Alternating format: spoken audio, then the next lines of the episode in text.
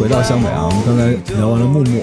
嗯，咱们来到主将吧，湘北的这个呃铁打的吴小强，嗯，来继续排序。如果让你 选，其实主将我还真没什么太都不喜欢欢的，这对，好，这 因为期节目你就你到这儿。对对 你对也了解了我这喜欢的人个性，对，哦可能会流川枫相对来说好一点，就是还是帅的，实在不行呃不选个帅的。没有没有没有，就是可能是人狠话不多，嗯，呃嗯，，周老师我我个人是比较喜欢流川，啊，对，嘿好，因为因为是他是一个学习能力很强的，是的，是的，呃我我喜欢学习能力很强的球员，嗯，就是你你吃过一次教训之后，你马上就可以有脱胎换骨的表现。我觉得流川这一点是个人会比较欣赏。嗯，这边有一个点哦，就是里面的工程，哎啊湘北的主将里面，嗯我们一个一个讲。哎，工程这样的球员啊，在日本的高中里面，我用四个字形容，叫满地都是，他就是最真实的日本高太中球员。多了。而且工程还是属于那种中间级别的，对，因为他投射不行，因为他投射不行。日本这种身高的后卫，一号位啊，每一个外线投射都是非常精准，而且那种攻守转换的能力啊，很可怕，非常可怕。那如果再回头讲像三井的这种这种球员的话，呃，很多的日本的就高中里面的王牌射手，也差不多就是在这个身高区间一，米八四，呃一米七七到一米八五之间。嗯，那如果这个这个三井的这个身高能够扩张到一米八八到一米一米九左右的话，那就已经是到国青级别了。就这个是哦蛮可怕的，是，整个这个书都是嗯就是男人的那种、那种悲歌壮志啊！你看，工程要对决的是自己的身高，对三井要对决的是自己那个那段放浪的岁工月，程还算是说这个反应还很快对，他有速度嘛？对。可是像他这个身长身高，他没有这种外线的话，实际上在日本的高中篮球里面确实是很吃亏。这也是湘北这支球队的一个大问题，对，一就个是大他短板有弹跳的人必须飘在外边投三分，对对吧？就是流川枫投三分，每次我看我都着急，就是我 那会儿我们教练看我投三分也着急，说你这个个儿你投三分，那比你矮的那些人干啥？嗯当然，流川是另说啊，就是他是一个 bug，我觉得这是因为可能井上对 Michael Jordan 的一个交代吧。但是像三井和宫城，很可能就是湘北这支球队里边投射到日本真正的高中联赛里边的那种。，对，没错没错。因为刚才周老师也说了，他热爱《灌篮高手》，因为我们不说原不原型，就是他是真正基于比赛的。嗯所以到今时今日，我们看也没有什么猛虎射球啊什么之类的那种东西。对，对对，嗯他比较、比较写实一点。是比如说像流川这个身高，呃，往就算他长到高三，顶多就是一米九出头。对，他高一的时候进来一米八七嘛，是啊，那一米八七打这个小前锋，其实在高中里面是很正常的。是，但非常我正常们一看，如果按照技术动作来说，都是普遍加十公分是比较合适的，对 对？吧？一米九七、一米九八是合适的，但是那时候不合适。我觉得流川可能是一个井上给这个东西做的一个上限，就是它是一个终极的一个东西，他一直在学习，而且他永远的不满足，而且永远就是那个斗志昂扬。对我对流川印象最深的就是他全篇唯一一次笑了，你记得吗？嗯，我当时看到那儿，整个鸡皮疙瘩都起来了，就是当时被泽北一次一次的打败的时候。没错没然后错。刘川笑了，我当时真的是那个点，可能是我对灌篮印象最深的几个点之一。 因为他平时都是一副好像不屑的感觉，所以无所他谓是那种遇到他越战越强，但是他生生活也就简单，就是只有对篮球。对对，那所以我，我个人如果说在《灌篮高手》里面选一个球员作为我球队里面的第一号他中舰嗯将，呃队基石。我会选流川枫。呃，流川枫在现在的 NBA 里边有没有类似的人？嗯，防守还好，但是主要是进攻，进攻无解，可以单打。因为他的技术身风材格我中们这等，样，我们按 NBA 的标准，我们得给他加十公分。如果再给他加十公分，那就是到呃一米九八两米差左不右，多这个位置吗？还真不好找。好像是这种进攻还真不无好解找的，就科比之后好像没有这种类型的啊进攻鬼。现在 NBA 好像这种进攻之鬼，就是你看流流川动不动头顶的那个犄角出来，这种罕见啊，呃，很罕大家见。打的都太屁。现在都是打头外线啊，什么那些都都太多了。对进攻型的，像对德罗赞但是，但你看流川他的进攻的很多方式啊，嗯，他是很多样的，对什么都有。呃，什么都有。他有的时候他可以，你看他刚进湘北的时候，然后问你打什么位置，我一号到五号都可以打。嗯啊，这种这 这种狂劲也是，其实以他这个身高，在初中他确实是一号到是五号的，是的。都可以打。所以现在这也是 NBA 就是稍微有点差点意思的感觉。对，那当然要告诉球迷的是，我们不要以中国球员的标准，因为中国球员的平均身高比日本要高出高高多很多，但是如果在日本的高中里面，确实像流川这样的身高是很理想的二号位、三号位的是这样的一开个。了你去都能给日本打上了，对你去那儿打男篮你都有位置了，嗯你就算大高个了已经。啊，对，我们再说回 NBA 吧，就其实现在 NBA 是这样的，有砍分能手。嗯但是很多砍分能手都不攻框，就比如说 James Harden 就是很标准的这种类型嘛，杜兰特也是投射型，但流川枫是一个可以扛着无数人往里冲的这种人。对对，科比那个时代的，呃比较就是带节奏因为我特喜欢，我是科密，我后来变成詹密了。但是因为老詹是一号位到五号位，他都可以打组织， 这但是科比不是，就是永远的那种进攻鬼。我觉得进攻它符合日本人这个武士刀的这种这种东西，就是有来无回，就这么一个东西。应该是说流川他会塑造出一个比较冷冷酷 cool hand，嗯，我们在篮球术语里面有一种叫 cool hand 人手这个词汇的意思是指说这个人哦，他的进攻不留情面，而且是非常非常的那种无情啊，非常无情的那一种曼嗯巴。呃，他对，其实如果你真的要说流川像谁，我觉得有点像科比。对吧？有点曼巴。有点像科比的那种、那种味道。嗯，我曾经被流川枫就是坑过，不是激励过吗？特别有意思啊，因为那个没女朋友嘛那时候，然后这个好好像打篮球好会被女生喜欢，但是我印象最深的就是流川枫经常说我要成为日本第一的呃篮球运动员嘛，高中，然后我我也被激励了。那时候我在我们家门口一个小破篮球场，然后跟一帮大哥打球，打到后来我投进了好几个球，然后有一个大哥说你挺厉害的，我就跟他喊我要成为北京最厉害的高中的篮球运动员。大哥说你有病吧？好中 二，啊对，特别中二。但是男人如果中二才才帅，知道吗？中二 就这是帅话。得别人说 吧。对没事儿，没事儿。这流川枫啊，咱们接着说一个不显眼，但其实也是间对基石，就朱老师放弃的另一个间对基石——赤木刚宪。嗯，赤木刚宪其实造型，咱们只不是说原型，就造型肯定是有因的。呃，肯定是尤因。嗯，呃，尤因有一个我印象最深刻的一个动作，哦，是有一年在一九九四年，他们击败步行者队，然后他站上了这个记录台，哎，然后双手高举，呈现一个大字。那个动作我一直以来印象很深刻。那当然，这是他两次打 NBA 总决赛，一次是九九年，一次就是九四年。但是他那一次九四年是输给了奥拉朱旺啊。但是呢，尤因无论如何，在当时的 NBA 里面，他是一个非常具有领导能力，至少他有一个这样的一个形象。是，那赤木刚宪当然毫无疑问也是有这样一个嗯，而且尤因有一个外号，确实是叫星星，主要是外形、颜值问题，颜值但问题。颜值问题，颜值问题就确实是这样，不是说有什么种族歧嗯视，对对对，。颜值问题。但是呢，这尤因确实在这一方面，他的一个形象是这样。嗯那可是我们在《灌篮高手》里面所看到的赤木哈，赤木就《灌篮高手》里面的赤木是一个非常典型的传统中锋，是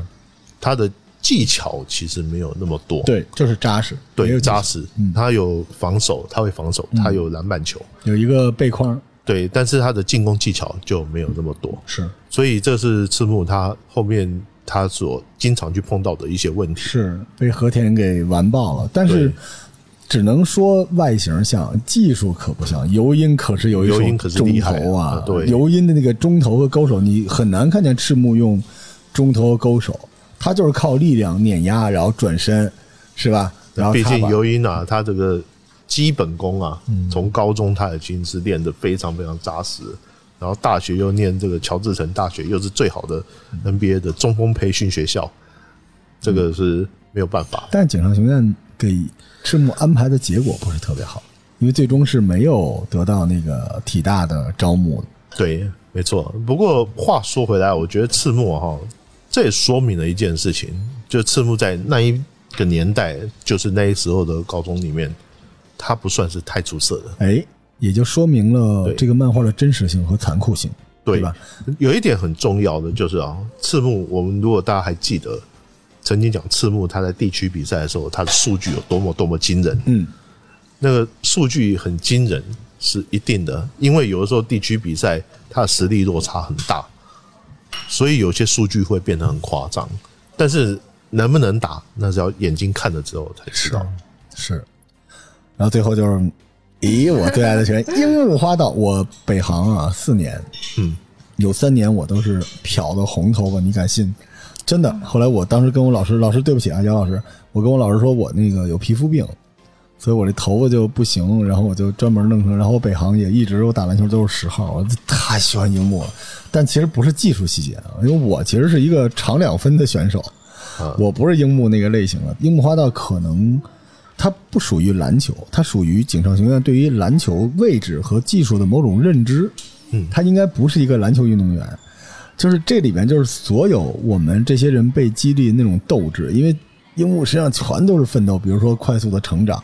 屌丝的逆袭，然后到最关键举与刀那种性格，就是你看我这个店里边挂这大画，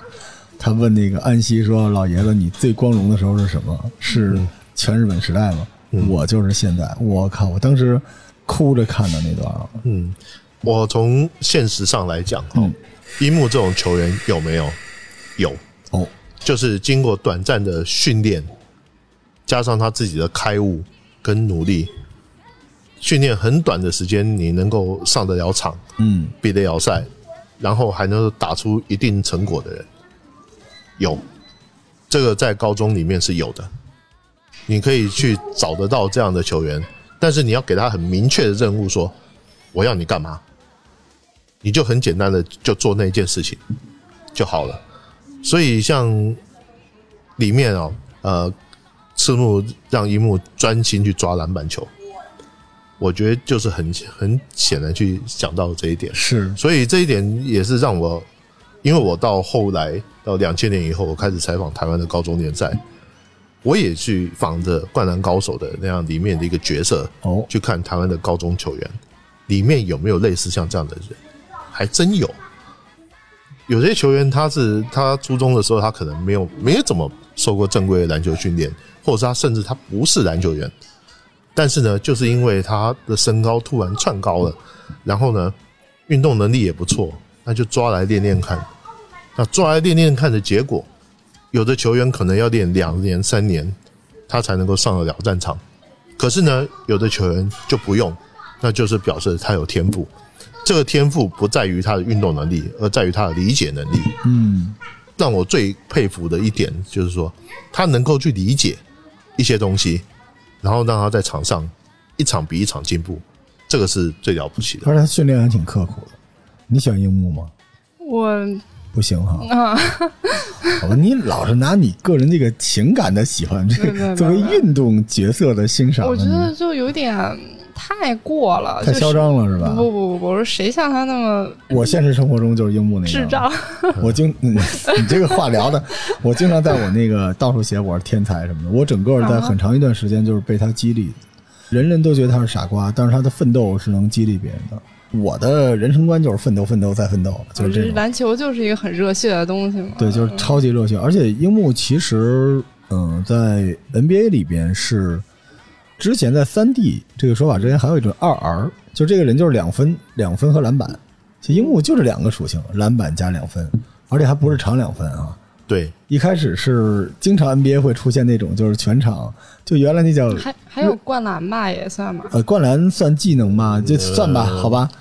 其实其实说白了是防守。防守对对对，有防守，对，其实我我以前在看 NBA 的球员里面啊，有很多这种类型，比如说像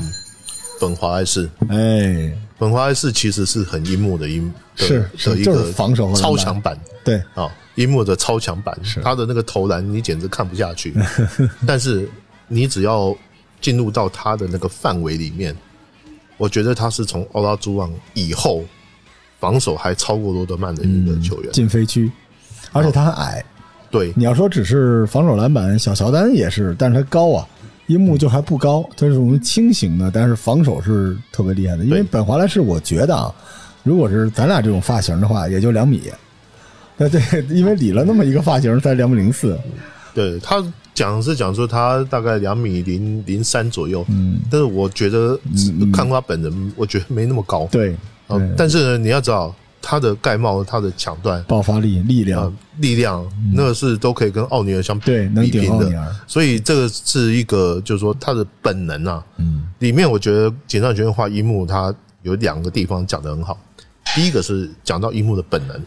就野兽般的本能。对，动物你本有能一些球员，他就是有一些本能性的反射动作，他会去做。那他会去做的时候，你不用特别去教他干什么，你只要告诉他规则是这个样子，他就会去把它做得很好。比如说他的二次篮板，他的连续的弹跳，他会动脑筋，他自己会动脑筋，怎么样去把这个东西给给做好。这个我觉得是一个天赋球员的一个表现。那另外一个就是他本身，包括说他的练练球的对这种努力状程况度、是努力成果啊，有些技术它是在短时间之内，它可以它可以迅速提升的，这个就是很了不起的一件事所情。以我觉得他挺坏的，井上老师就是所有不打篮球但是个儿高的，你看完这个吧，你有一出路，嗯对吧？你就去抢篮板嘛，你去练一练，看看但行是不行。但是哈，我也要强调，这种球员哦，在日本没有，哦，这种球员在日本是没有的。你刚刚讲前面讲的什么三三井啊、流川啊、呃宫宫城啊城、赤木这些球员，在日本高中里面都找得到。像樱木这种的是没有 的，所以我说嘛，他就是井上老师关于这个篮球之神的热爱的一个化身呢、呃，这个人是在日本没有，在美国可不少，有好多啊上了对大对学对才开始打篮球的，对对因为对天赋秉异嘛。对，所以很多人说樱木是丹尼斯·罗德曼啊，但是实际上这个我们知道画这漫画的时候，罗德曼还不在公牛呢。对，对吧？就你要说一个红头发穿着这个红白相间的衣服，这个肯定是景超老师没想到的。对，对，没错，对吧？你要说罗德曼看完这漫画转到公牛去，这个算靠谱，因为当时还不在呢嘛。这个书对，九还没六年，他还对在活塞队，对还在活塞嘛，而且也不是红头发呀，对，所以其实挺有意思的。所以我跟大家说，就是别找原型，就找现在这个 NBA 球队需要的类型。说到这个呢，我们既然跟朱老师做节目，就得聊聊当今篮球安西教练这个原型。这 个这原型可以聊聊啊， 可不是我，我哎我刚想说， 他突然笑了。安西教练是谁呢？Chuck Daly 加 Phil Jackson 嘛。其实啊，其实是这样子，就是说，因为他这个学校，他们我前面讲的，他篮球是社团，是，所以他这个学校的呃通常他学校里面的教练，并不是社团老师，他应该是学校外聘的是，啊，外聘的。那当然也要看学校他对于这个球队他的重视程度。那学校他有独立的篮球馆，那么也外聘了一个教练，可见学校对篮球队还是挺还是嗯比重较视的重。视的。还是比较重视的。那另外一方面呢、就是安西教练他其实他就是日本，他有很多的这个退役的这个教练，退役的球员，他经过一定的管道之后，他可以到学校去任教。嗯，那有的人他可能大学他也带啊，高中他也带，同时代，呃，但是在带初中，只要他时间他嗯能匀得出来的话，那是可以可美以国做到美国也这样嘛，对吧？，嗯对、对，那所以呢，重点是你时间要能够腾得出来，嗯，腾得出来那就可以。有一点我觉得特别有意思的是，那个时候林南的那个教练还是海南教练，我忘了，还去特别去跟这个安西教练致意哎，鞠躬，鞠躬啊。这个就是日本他的篮球圈里面一个不成文的一个文化，年轻的教练对年长教练，他是要有等级之分，就他有上下之分。嗯，我曾经有一次啊，去就去日本，然后跟着台湾的教练，还有陪一些日本教练去喝的 sake。年长教练要做上手，哦，年轻教练做下手。上面的没喝酒，下面的不能喝。他有这样的一个上下之分。你看咱中国就好，我那时候在对青岛跟蒋兴全教练，然后什么李春江什么，大家互相光着膀子摸着背吃着串儿，呃 对对对对 对，那一定挺好是是年长的先嗯先动，所以所以这个是还才是蛮蛮讲究的。嗯，我们说完这个安西，我们说这湘北，其实如您所知，它应该是一支什么球队呢？这个球队挺奇怪的啊，它其实还是一个梦幻球队，四平八稳的一个梦幻球队。但是你有没有发现哦？哈，不管是哪一支球队，像湘北，即便是湘北，嗯，他的得分其实都集中在五五个先发，是他的板凳得分加起来都很少很少，是，这这个是一个很写实。对，关键是写实，哎、因为日本的高中球队就是这个样子，他人才可能拿不到那么多啊。他的对他的人真实能打的，一场比赛能打的就顶多是七个人，七个人八个人撑死啊。是，这个是跟我后来在台北看台湾的高中比赛的时候是感觉很不一样的，因为台湾的高中比赛，他的球员起码都要用到八个人以上，然后呢，防守压力就能够用的是比较是大，体力够吗？体力够。但是日本的高中联赛啊，它有一个比较大的问题，就是他打的是进攻篮球，所以他在防守方面他就没有，反而没有说用用那么好这。都刷分儿吧，两边。，对对，会啊刷分刷比较重。其实湘北是个什么样的球队呢？你想，内线有大中锋坐镇，是吧？然后外边又有那种顶级的持球攻击者，然后还有无球跑动的接球他射手。算是每个位置都很齐的，对吧？你看对三井，其实很多人说是什么雷吉米勒啊什么之类，但其实有点儿跟克莱有点像，因为你也有攻击啊，对吧？三井也有突破，然后也能组织，就是他还能防守。也能防守，而且他是那种比较狡猾的那种防守啊，经常造人撞人犯规什么的，其实挺克莱的吧？对，对，然后那工程的现在如果在 NBA 要找一个这种类型的，已经很罕见了，因为没有投射的就不行了。隆多， Rajon Rondo，呃，这但是好像隆多又不是一个纯推快攻的类型啊，对啊因为、对啊因为工程他的防守是赌博型的抢断，对吧？真正好的防守应该是压迫型，而且隆多的身体素质还挺好的。对，所以我觉得工程是应该说是这这一个队伍里面的哈，身体素质是比较一般的。有点虽嗯是然他很快，但是他的这种快放在日本的高中的后卫都快不算什么。真的不都算什快么。，所以其实你看这个，我觉得是井上大神的一个安排。嗯就这个球队，其他有那种梦幻设置，对吧？然后顶级的，所以他可能留了一个弱点，因为咱们刚才说了，他最喜欢的是顶级高大双能卫，所对以实际上他就要给湘北留出一个但被人说暴打的他点。是比较弱点一个，但其实樱木的很多技巧都是他教的嘛。他跟樱木其实应该是这样的，就是半导师关系，就是因为在球队里边是罩着他一个哥哥嘛。对，但没错。但其实樱木主要的防守什么之类的还是跟赤木学。嗯他们俩最多的联盟是一个是才子，一个是晴子嘛。对对对就是，但是对工程可能，我我再说另外一个山个情嘛，就跟我们刚才说木木似的，工程就是可能在篮球队里的那种小孩儿，真实的那种孩子，就他唯一能做到的就是快吧，嗯对对吧？你也没办法让自己真的跳得很高，长得很壮。那工程就是像工程这属于斗种的，就是作为这个，比如说全场紧逼的时候那嗯种突破的志是突破手是，啊，这个是能够做得到这的。挺多的嘛对。 曹芳、无忧， 就全是这个，对就是突破很强，但是人没投射啊，没有曹曹老板投的准。工程，所以我觉得可能是湘北的一个弱点，但也是湘北就是最燃的进攻这个指挥官啊，发起的时候他是那种，而且工程您发现吗？他不像日本传统篮球漫画，就包括灌篮里边，他不是指挥塔，对，对吧？这个就要讲了哈。通常啊哈，有一个很有意思的情况，就是说，一一般来讲，学生球队里面控球后卫通常是要是最强的那一个，是因为控球后卫持球的时间最长。那当你的其他队友被对方防得很死的时候，你要做投射，也只有控球后卫有这个机会。所以控球后卫一般来讲，他的进攻火力一定要很强大。这不论是在美国的大学篮球，还是在高中篮球，这个是一个铁律。除非说我每一个位置都很好，那我的控球位可以差一点。那控球位在日语日本的那个篮球术语里面有一个很好玩的名词，叫做司令塔。哎，司令塔就是我们一般讲的总司令的司令，司令塔这名字听起来非常的牛逼啊！呃非常牛啊、嗯啊！那他就等于是发号命令的的那个。那传统里面日本的这种高中比赛里面，他对于控球后卫的要求也是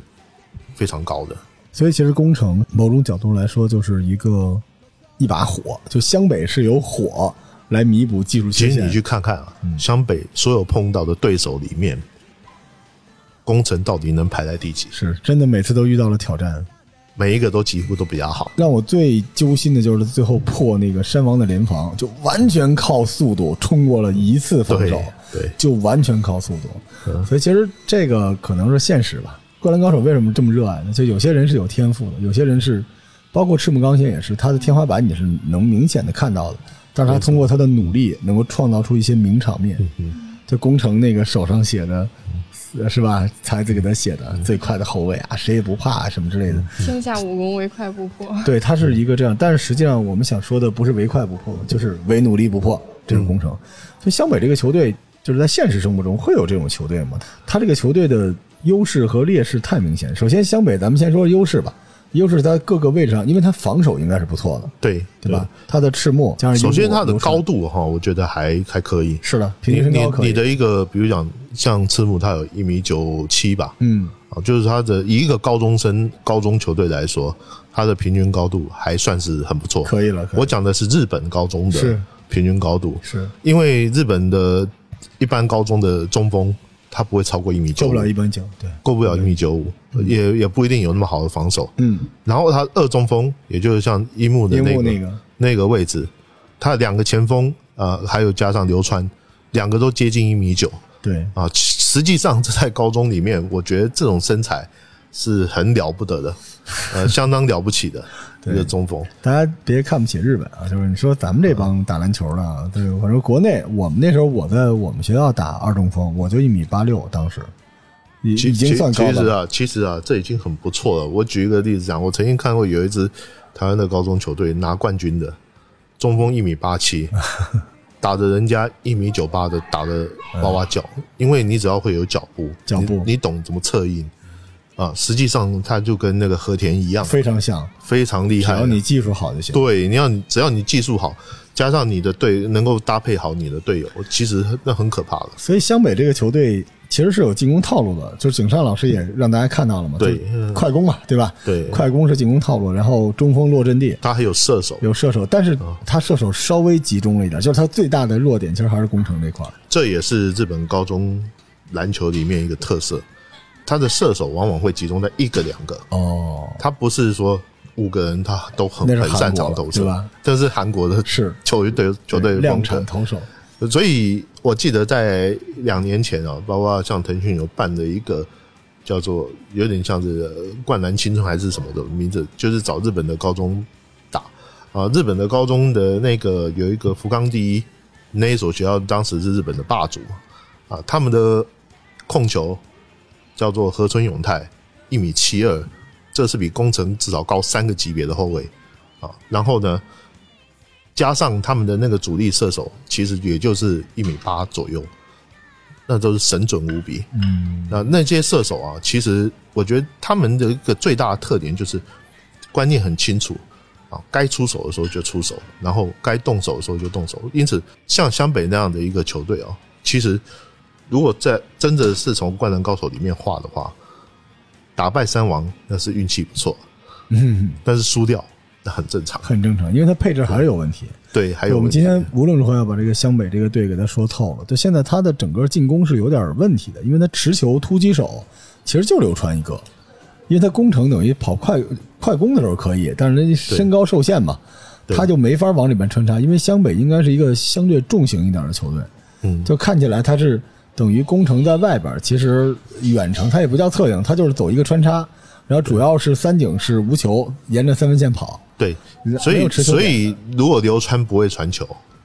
那这个球就很难运转。这就是之前湘北的问题。对湘北所有的这个胜利都靠单一位置的绝对碾压，而不是球队整体。但是井上其实是特别喜欢 teammate 的，所以湘北其实并不是一个，就他们精神上互相依赖，但从战术层面上，基本都是一对一解决问题，要不就是推快攻，对啊，对吧？快攻能推得前，因为工程肯定是比较擅长推快攻的嘛。所以其实打下来，现在这种球队不能说 NBA 的模板了，就是职业球队就别说了，就现实中这种球队其实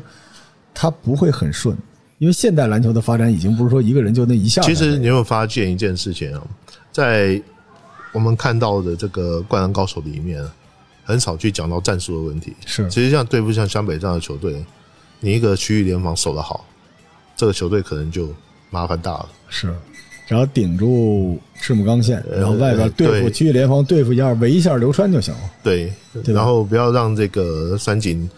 太舒服的拿球。对，而且关键流川也不传呀，三井怎么舒服能拿到呢？除非这个球打到里边开山哨的，所以像那个在打三王的时候，他很累啊，山顶被一定是区域嘛，对然后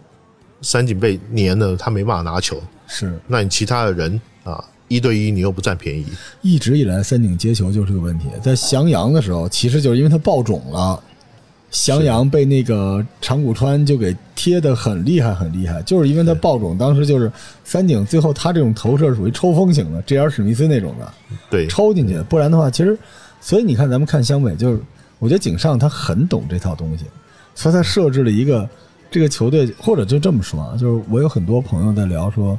灌篮特别假，因为一支球队就先发几个人能打，高中篮不球、不啊不，。其实一点都不假， 高中篮球、啊 那就是这个样子。。你是你如果不看 NBA，你知道一个球队有十二个人呀、嗯这是高中篮球。而且还有一点就是，湘北其实是有很多弱点的。我觉得很多时候是靠单干，并不是靠整个协同的。但是你说高中球队吧，我觉得安西教练更多是一政委， 他很多时候没有给特别明确的布置，但防守有过几次二加一、三四加一。嗯啊，但是也没加起来呀，最后对，其实呃，教练本身在里面的这一灌篮高手里面呢，并没有讲到说太多的一个重要性，嗯，包括说，因为从现实的高中篮球里面，教练的性格会改变整支球队的气质。嗯，如果你待的时间又久的话，好，那我觉得我看过，我认识的有两个女教练，一个脾气很好，一个脾气很差，然后她带出来两个球队完全不一样。风格就不一样。脾气很好的那一个，她带出来的那一支球队打球很斯文啊，他们的球员呢，我觉得长得比较帅，然后长得比较秀气一点，可是技术很好啊。哦，那脾气比较不好的那个教练呢，他们的球队哦，就打球比较粗野，这跟教练本身的性格会有很大的关系。我觉得如果锦上学院他如果能够再观察再久一点的话，尤其是对付看到说有一些传统球队嗯，的话，我觉得他会看出更多不一样的东西。可能因为我觉得有点可惜，就是说《灌篮高手》里面就是教练对于球队的影响响并没有稍微下降少了多点儿对，少了就一点更多的可能是在训练上，而在现场对临场指挥，如果能增加一些有趣的战术，在那小板上画一画，可能更好玩儿哈。对，其实里面最多的大概只有就是三王工工业那个教练哎，，有几次 我觉得他对于整个球队的一个指挥，我觉得是一个比较琢磨比较多的地方。是但是其他的，甚至连安西教练，我都觉得并不是，嗯，并不是关键是个老病。讲得，讲的很多 关键时刻生病了，然后那个丰裕的跑轰教练就压根儿就不是教练了。哎，对，没所以其实我觉得井上老师也也也算是以己之长博人之短吧。但是说下来，其实湘北队的整个这个队形呢，只能说是账面上看起来不错，但是在战斗过程中，是每一场比赛都必须有人爆种超神才能过关。而这个呢，就是就像你说的，都是靠 X 因素解决问题的，所以这个球队属于特别不稳定了。嗯，但是高中球队就会魅有力这种这种情况， 就有这种情况了。行吧，我觉得今天时间差不多了啊。我们本来想两期，我估计灌篮可能还得录两期。然后我们今天主要跟大家分享了一个日本高中联赛的入门儿，以及呃湘北这支球队的前世今生。然后我们下一期咱们就长盛、海南、陵南、襄阳，然后给大家讲讲这些球队的这些主将，包括他们的原型是什么。我们下期再见，好吧，拜拜。